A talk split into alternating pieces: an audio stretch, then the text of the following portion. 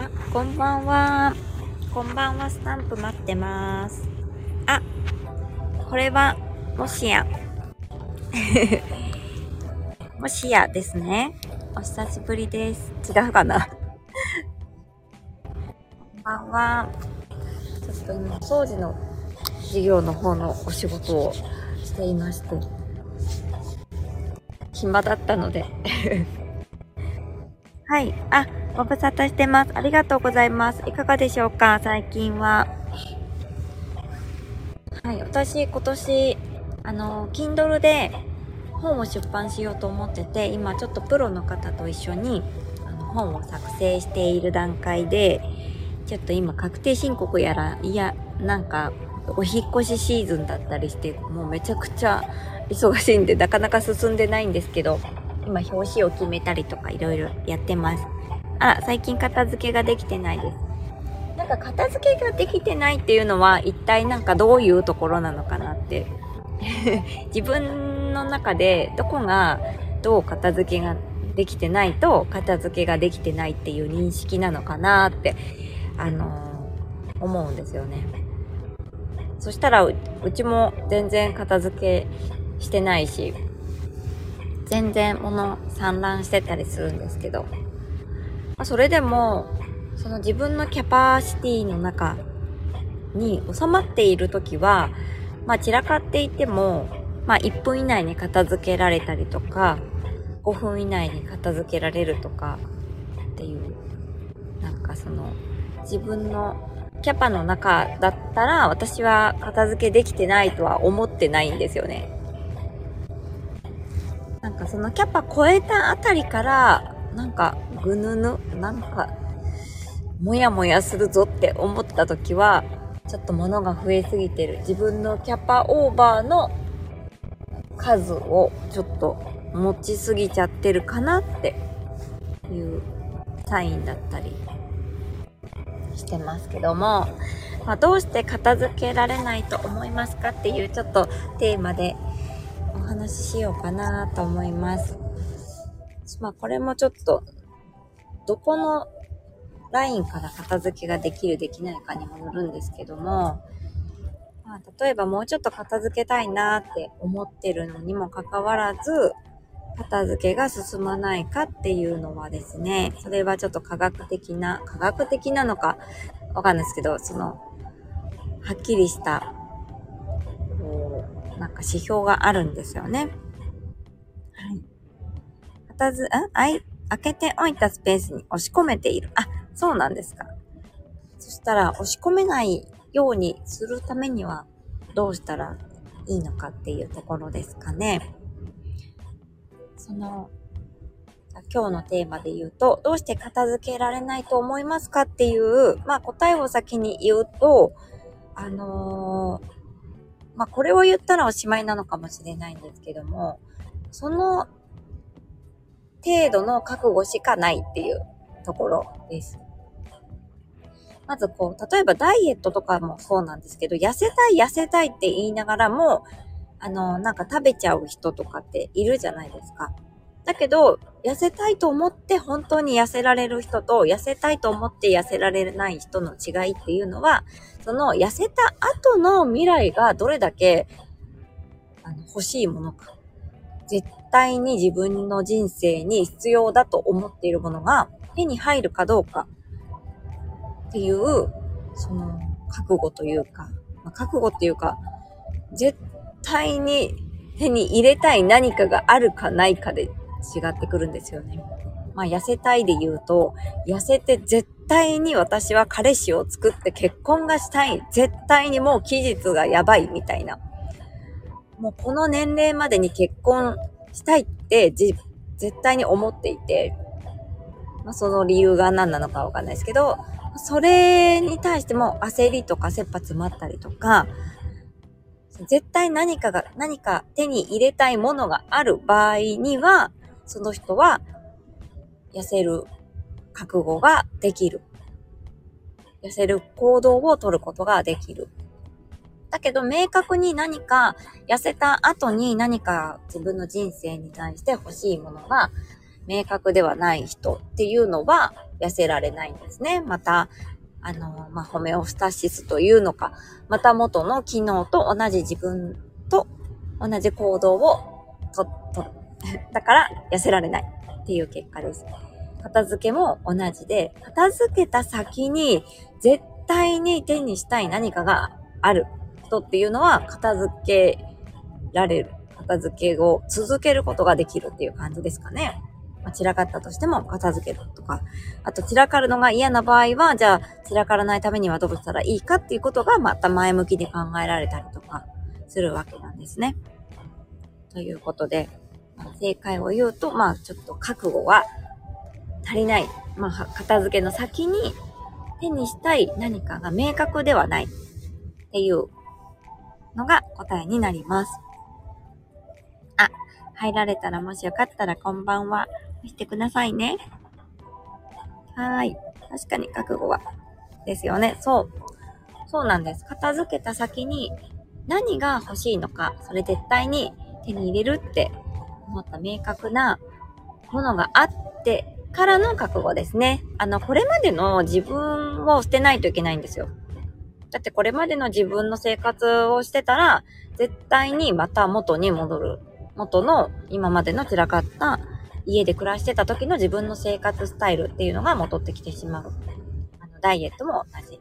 片付けも同じです。何か資格を取るために勉強をする習慣をつけないといけないのも、今までの自分だったら勉強しない自分に戻ってしまうということで、資格試験を取るにも、多分資格試験を取ったさらに後の、例えば仕事の昇給とか、昇格とか、そういうものがかかっているとしたら、全力で取りに行きたいですよね。そうすると、頑張れるじゃないですか。でも、その先に何もなかったとしたら、やっぱいいかな、みたいな感じで、逃避行動を起こしてしまって、今までの自分と同じ自分に戻る。その方が楽ですし、別に死ぬわけでもないし、人間は楽を選ぶ生き物なので、元の自分に戻ってしまう。はい。キャンダルさんこんばんは。ありがとうございます。どうして片付けられないと思いますかの、話をしてました。はい。ちょっと耳が痛い話ですが、結局のところ、覚悟が足りない。その片付けた先の未来を、どれだけ、欲しいものがあるのかっていうところですね。はい。片付け進めたい4。ありがとうございます。そうですね。進めたい場合は、片付けた先に何が手に入るのかっていうのが明確になっていて、それが本当に欲しいもので、今までの昨日の自分の習慣とはさよならいかにできるかっていう覚悟が必要だということでございます。ダイエットと全く同じです。今までの自分のまんま片付けを進めるってなかなか難しいんですよね。やっぱり私もですね、今まではお部屋だったんですけど、今はゆるミニマリストになれたところは、やっぱり今までの自分の習慣とはもう180度違う生活をしています。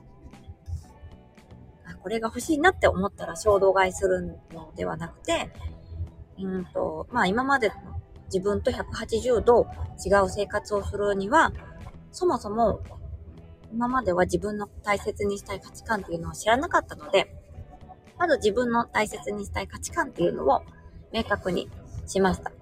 そうすることで自分が何があれば幸せなのかっていうのが分かったので、はい、今までの衝動買いをするような自分だったり、物で自分の誰かの承認欲求を得ようとしてみたりとか、物で欲求を埋めようとしてたっていう、そういう生活から180度変えました。というところで、ゆるミニマリストになりました。はい。覚悟が足りない。片付けした先の未来に何が手に入るのか。そうなんです。片付けをしたその先、どんな未来が手に入りますか？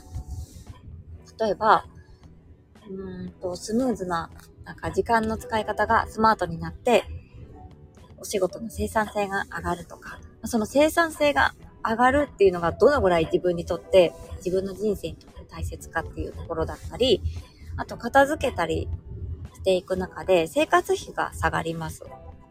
生活費が下がって貯金をして、子供のために貯金をしたいんだとかっていうのであれば、やっぱりそれは親としては手にしたいですよね。お子さんがいる場合。うちもそうなんですよ。はい。子供がこれから進学したいって強く、希望しているってところで、お金大切にしたいなっていうところで、お片付けもしたりとか、あとお仕事を頑張れる。そのモチベーションになるんですよね。はい。なので自分のモチベーションが上がるような何か欲しい未来っていうのは明確になると、片付けが、ダイエットが、資格試験が、いろんなことですね。お仕事のモチベーションが、持ち続けることができます。はい。ありがとうございます。キッチンに立つのが楽しくなる。家事がサコサコ進む。いいですね。もうね、片付けると、きっと想像以上の、見返りが出てくると思います。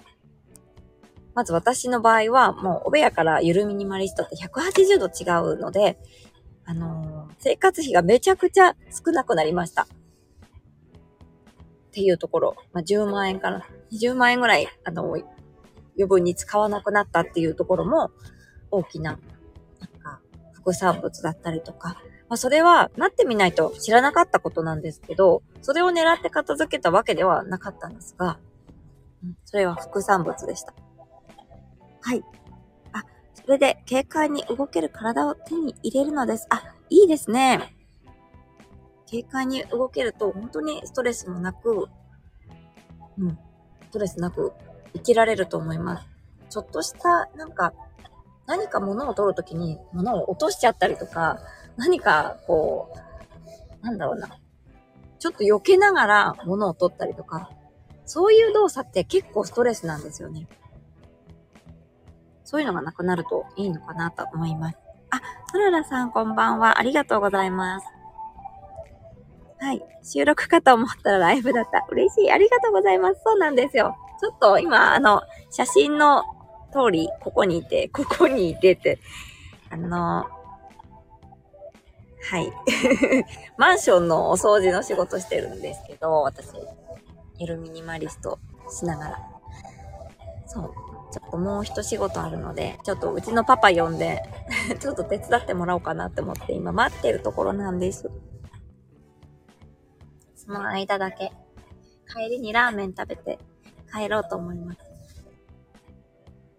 そうなんです。はい。どうして片付けられないと思いますかっていう答えは、覚悟だったりとか、あと片付けた先の未来がどれだけ明確になってるかっていうところですね。はい。ダイエットと全く同じでございます。決めるって大事ですよね。本当ですね。いや、本当なんですよ。決めるっていうのがすっごい大事です。みんな片付けたいって言いながらリバウンドしましたとかって結構 SNS で見るんですけど、リバウンドしたいんじゃんって思っちゃいますね。リバウンドした、自分でもいいよねみたいな。本当に片付けたいのかなって疑っちゃいますよね。きっと裏の心理が隠れてたりするんじゃないかなとか。そららさん。ほらね、やっぱり私できないって言いたいのかな。なるほどね。それを証明しようと、みたいな。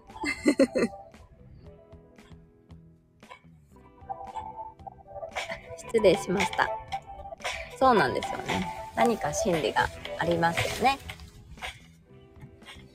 ちょっとこんな中途半端で申し訳ないんですけど、今年中にKindle で本を出版しようと思っています。ちょっと違う視点から、の片付け本になりますので、はい。